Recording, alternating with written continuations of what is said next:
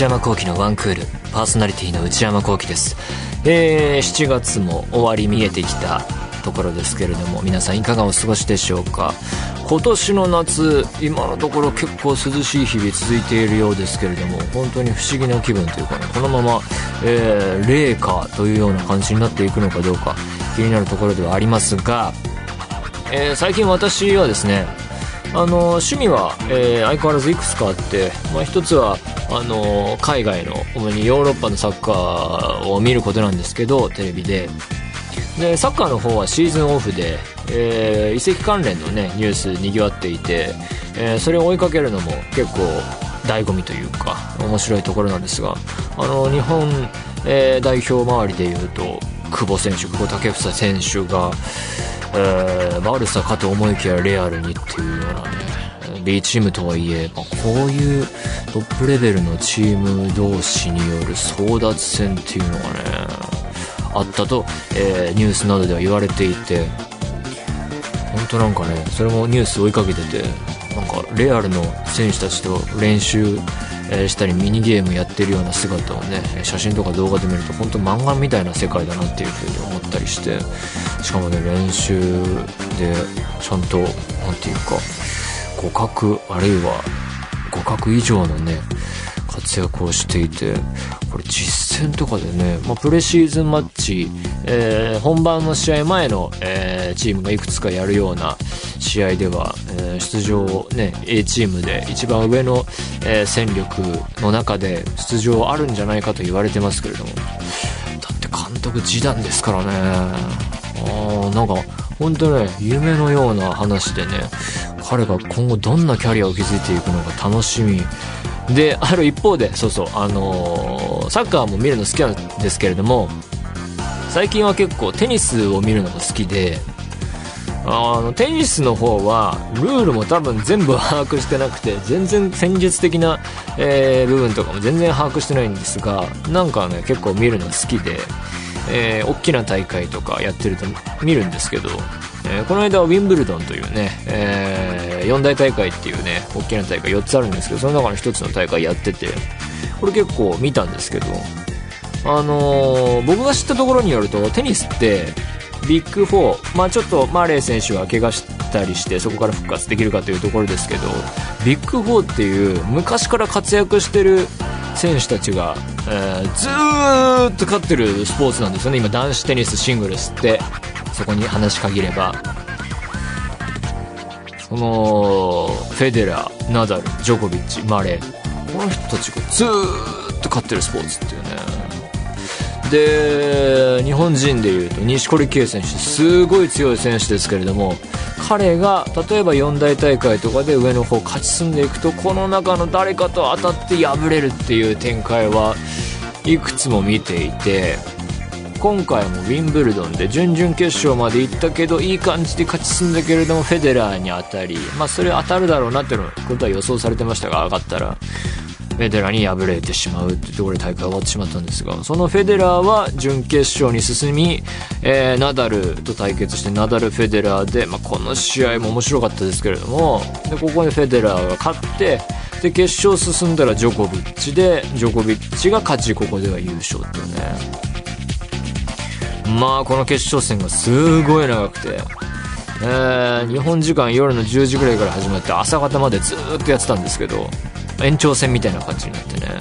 まあ、どっちがどっちが勝つ可能性もあってこれを決めればっていう瞬間もあったんですが結局はジョコビッチ選手が勝ってね。この試合すごかったな。だからもうテニスに関してはなんかね全然知識がないからすごかったなしか言えないんですよね。すごいすごい試合だったなっていうねあれがすごいとかね細かく言えないんででもこうだからあこのねここのぐらいのレベルの選手たちと、えー、互角に勝つか負けるかの戦いを繰り広げている錦織選手がどれだけすごいかっていう話なんですけど。にしてもこの人たちフェデラーナダルジョコビッチが強すぎてねなんか異次元の戦いで結構ベテラン選手にねなんですけどねとんでもない、そういうのをね見るのが楽しいなという。あとテニスは客席にウィンブルドンともなると有名人が結構来ていて俳優さんとか、えー、スポーツ選手とかそれを見つけるのも楽しいですしあるいはボールボーイボールガールたちのあのボールを運んだりパパパって走ってって拾ったりタオル渡したりっていうねあの人たちのね身のこなしを見るのもなんか気持ちよくてね。もうちょっとね、えー、テニスの見方アップデートさせて詳しくなってねもうちょっと、えー、好きのね、え、質をね変えていきたいななんて最近思ってますね。だからこうやってねスポーツ見るもの増やしていくとシーズンオフスポーツを見るシーズンオフっていう概念がなくなってしまってずっとなんか見てるってことになるからもうね他にやれることがなくなっていくってことになるんですけどね。テニスの場合試合始まると制限時間っていうのは基本的にないからその何セット取ったらとかこれ取ったらっていう話だからずっと続くから。それがね長くてね。ちょっとそこはなんかこう貴族的な趣味だなと思いましたけどね。まあここら辺りで締めまして。それでは内山昂輝のワンクールスタートです。えー、それではお便りを紹介します。ラジオネーム、ひなたさん、高校生女性の方。内山さん、スタッフの皆さん、こんばんはいつも楽しく拝聴しています。先日、東京オリンピックのチケット抽選がありましたね。私は当たれば家族と行こうと思っていたのですが、残念ながら落選してしまいました。ですが、私の学校の先生は二人も当たっていて、ほう。一人はバスケットボール予選、もう一人は男子400メートルリレー決勝が当たったそうで、ほう。とても驚きました。内山さんはぜひ生で見てみたいものや競技はありますか？これからもお体に気をつけてお仕事頑張ってください。はあ、オリンピックね、ニュースでも見ましたけど、全く知らない間に始まって知らない間に終わってたっていう感じで、その、えネットから申し込むのがすごい大変みたいなのも読みましたけど、うん、ちょっとチャレンジしてないので、よく仕組みがわからず、これから申し込めたりするんですかねちょっと全くわからないので、適当なことしか話せませんが。まあ、見たいで言ったら、えさっきも話した通り、テニス、サッカーはね、見てみたいですね。サッカーは年齢制限あるので、えー、誰が出るっていうのはわからない部分もありますが、オーバーエイジもありますし、サッカー見れたら嬉しいですね。テニスっていうの生で多分見たことないのでね、見てみたいですね。そのあたりですかね。いや、来年オリンピックやるんですね。なんか、そんなわからないですけど、いや、やるんですね。どんな街の雰囲気になるんだろうとか、東京がでどんな風景が見えるんだろうとか、うん、不思議な気分ですね。はい。えー、ラジオネーム、しばちゃんになった福ちゃんさんからいただきました。内山さん、スタッフの皆様、こんばんは。公開初日にトイストーリー4を見てきました。私も内山さんと同じでトイストーリーと共に育ってきた世代なので1から3を見直し、やっぱり3が好きだなと思いながら4を言ったのですが予想以上にとっても良かったです。フォーキーが可愛く、ボーピープが強く美しく、そして何と言ってもやっぱりウッディ。最後は予想外の展開でしたが、ちょっと涙が出るくらいかっこよかったです。内山さんも絶対見に行くと言っていたので、トイストーリー4のムビログ、いつも以上に楽しみにしています。トイストーリー4はみ、もう見に行きました。で、これどう語っていいものかっていうあたりで、うーん。なんか、あのまあ、主にこの、最後は予想外の展開でしたがっていうあたりに関して賛否両論あったみたいで、えー、それに関しては、いわゆるそういう意味での、えー、反対、えー、それが良くないと思っていることはなくて、なるほどなっていう感じではあったんですが、テーマ的に、あ、いあの1、2、3ときて、そこから4を作るんだったらどんな話だろうっていう意味では、あ、そうだよなっていう、えー、感じたんですけれども、そこへ、その山の頂上を目指すなら、こうかなとか思ったりして、うん、ず確かにトイストーリー4は退屈せずずっと面白く見れる映画だと思うんですけどね。まあ、フォーキー可愛くっていうのもわかりますし、ただこのフォーキーっていうキャラクターもね、うーん、すごいなんていうか、いろいろな複雑な設定が込められていて、もうちょっと掘り下げの害のあるキャラクターだったかなと思いますし、ボー、ボービープっていうのはね、えー、これね、このキャラクターもね、だから、某の、これちょっと今、これがネタ、いわゆるネタバレを避けようとぼんやりした話になってますけど、でもなんだろうな、これから面白い映画なので、こう、み、まだ見てないっていう人には全て忘れて見に行ってほしいですね。な、だからな、ボー、ボーっていうキャラクターも、すごい、ああ、なるほどなっていう感じなんですけどね。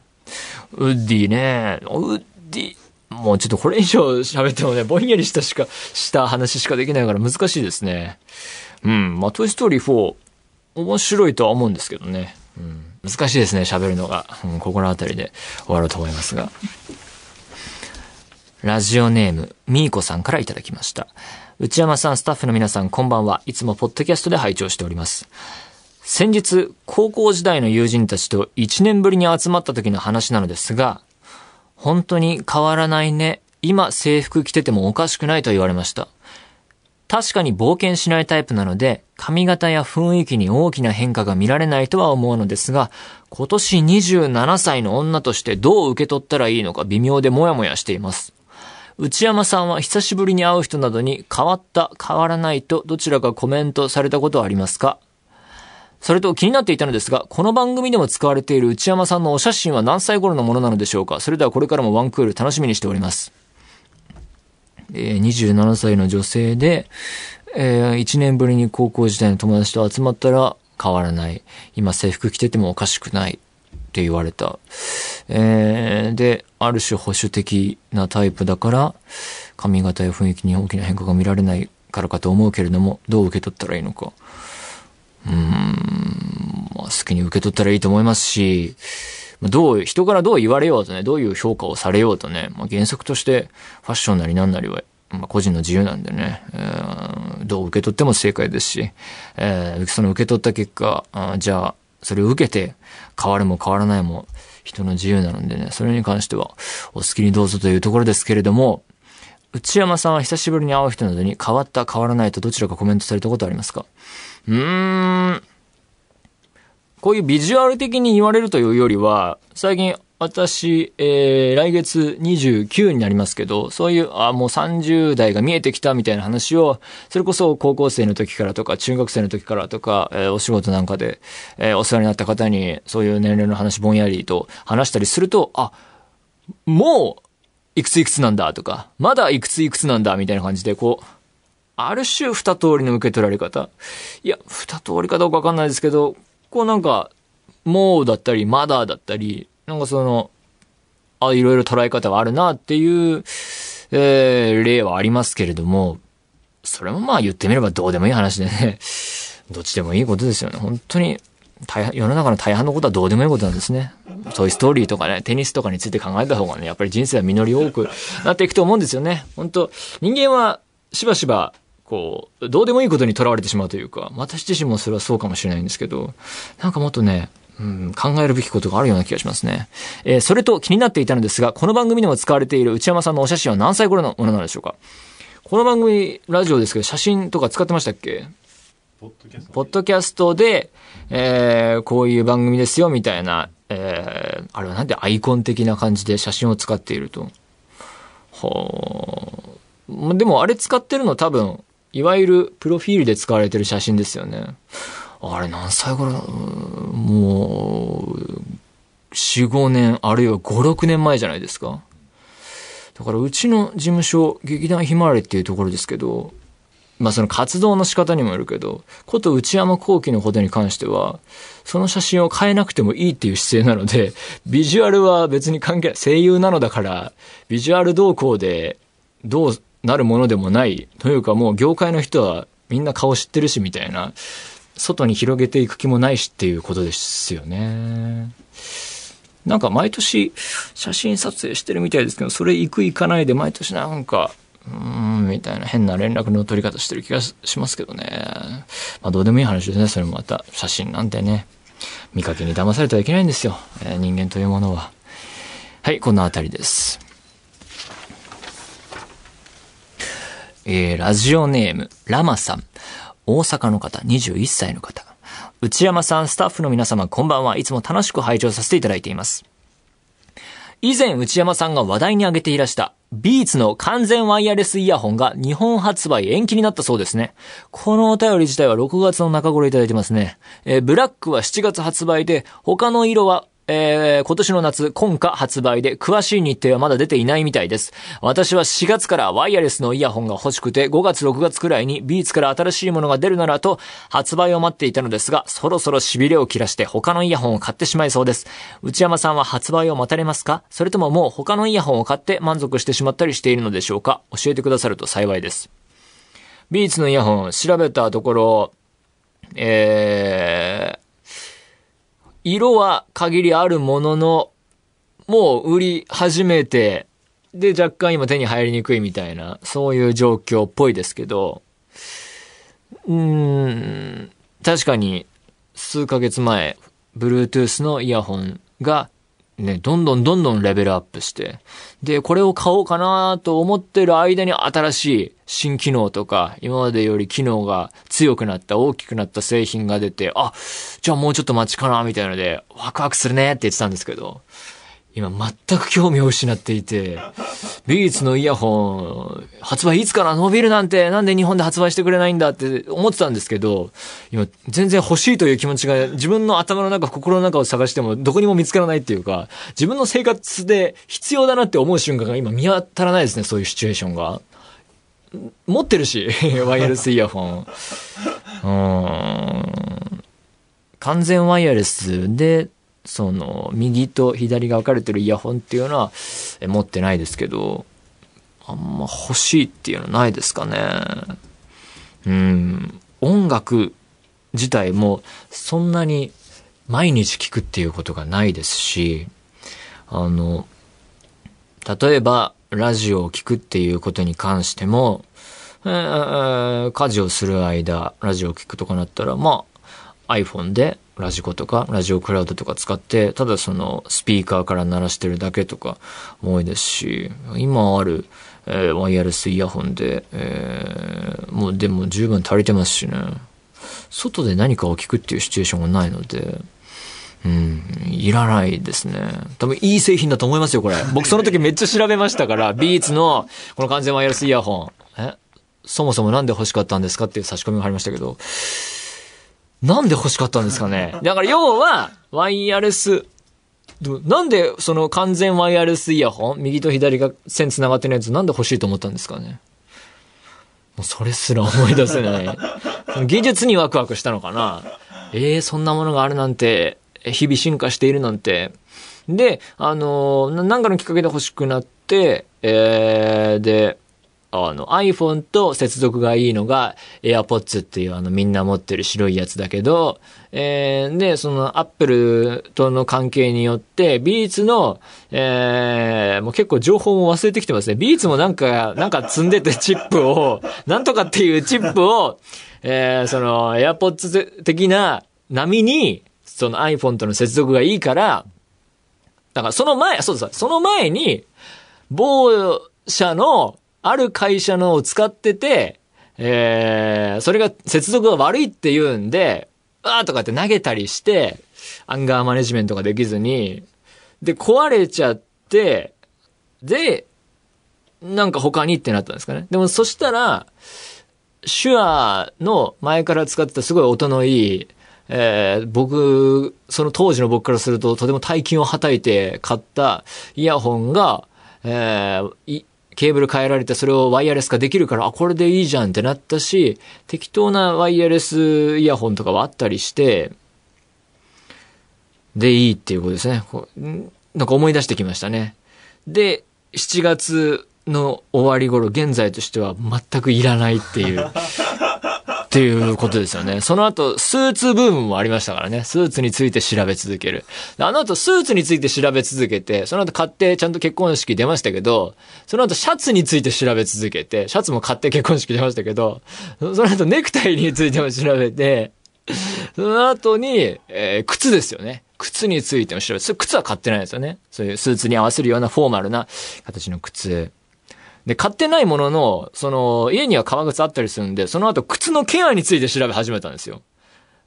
その後皆さん知ってますかね？シューキーパーについて考えてた一日もあったんですよ。一日中、こう、空いた時間にシューキーパー、シューツリー、要はその革靴っていうのは、そのまま放っておくと形が革の性質上変形というか変わりやすくて、綺麗な形を保つため、履きじわとかをなくすためには、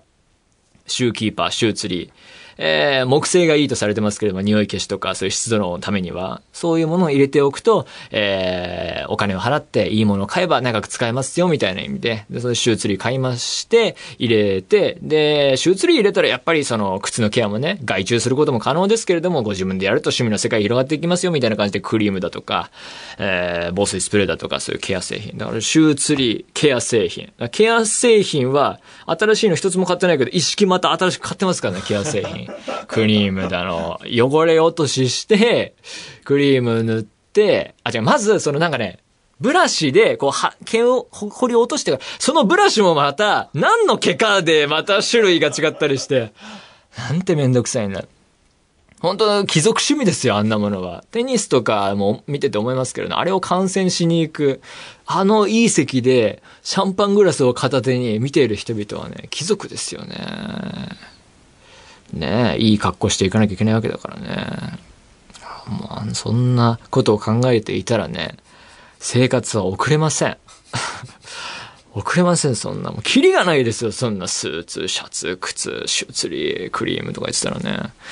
人生どこかでね、こうストップかけたいんですけどね。で、だって、そうやって考え続けた結果、数ヶ月後こうやってイヤホンみたいに忘れてるってことなんだからさ、意味がないですよね。スーツ稼働する日なんてさ、1年に1回、2回あるかないかでね、今年何回かあるからすごい、ああ、じゃあ用意しようかってなったわけでね。来年全く着ない可能性もあるわけでね。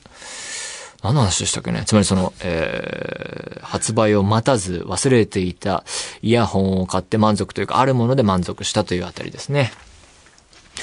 ということでいろいろお話ししましたけれども、えー、これからも皆様からのお便り引き続きお待ちしています。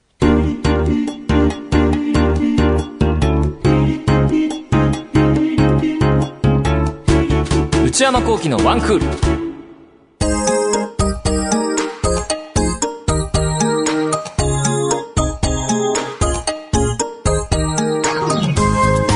内山幸喜のワンクール、そろそろお別れのお時間です。今週はよもやま話で終わってしまいましたけれども、えー、いろいろね、趣味は時間かかるんですよね。あと、漫画もね、たまに読むんですけど、この間、あの海町ダイアリーっていうね、実写映画化もされた映画大変好きですけど、ああれが漫画も読んでいて、で、最終巻が去年かな、出てるのを、えー、忘れててというかチェックしそびれてて、最近買って、9巻かな買ったんですけど、やっぱりタイムスパンが結構空いてるから、やっぱりね、最終巻ともなったら、やっぱり最初のストーリーから把握していきたいなと思って、1巻から読み始めまして。で、海町ダイアリーって、やっぱり9巻って言うとすぐかなと思うかもしれませんが、なんていうかこう、叙情性というか、その、セリフがギュッて、ギュギュに詰まってるわけじゃないんだけど、ここなんていうか、やられるから、いちいち表現に。そこでこう、うーとかって浸ってると、なかなか読み終わらなくて、まだまだ最終巻にたどり着いてないっていうかね。海町ダイアリーもね、いろいろ語りたいっていうかね、あ、こういう漫画における演出と、なんかそれが、例えば、同じダイアリーは違いますけど、映像化されたらっていう時の表現の違いとかね、そういうこといちいち考えてるとね、なかなか進まなくてね。に加えて、プラスして漫画で言うと、闇金牛島くんをね、読み進めていて、あれを一日一冊というね。だから僕の最近の夜は海町ダイアリーを読み進めて闇金牛島くんを一冊読むみたいな。その、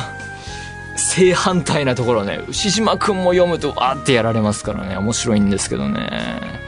まあね、こういうどうでもいいようなことにね、えー、悩み続けられるのがね、日常というかね、えー、そういう日々が続けばいいなと思うわけですけれども、番組では引き続き皆様からのメールをお待ちしています。現在募集中のコーナーは、オープニングトーク用のトークテーマを提案していただく、内山さん、これで1分お願いします。買い物不詳な私内山の財布をこじ開けられるような買いな商品をお勧めしていただく内山さんこれ買いです。今抱えている悩みをなるべく詳しく教えていただくお悩みプロファイル。皆様のブルーな思い出をポエムにしていただくブルーポエム。そして皆さんの身の回りにいるマイペースすぎる人を報告していただく内山さん打ち上げ来ないってよ。他にも最新の流行を少しだけ覗いてみるトレンドハッシュタグ。私が最近見た映画についてただひたすら語るムビログ。そして話題になっているエンターテインメント作品などの普段は表に出ない関係者の方にお話を伺う中の人インタビュー。これらのコーナーで取り上げてほしい商品や作品、人物なども募集中です。すべてのメールはこちらのアドレスへお願いいたします。one.joqr.net one.joqr.net 番組公式ツイッターアカウントは、アットマーク、one アンダーバー joqr です。こちらもぜひチェックしてみてください。ポッドキャストも配信中です。更新時間は毎週金曜日のお昼12時予定です。それではまた来週、さようなら。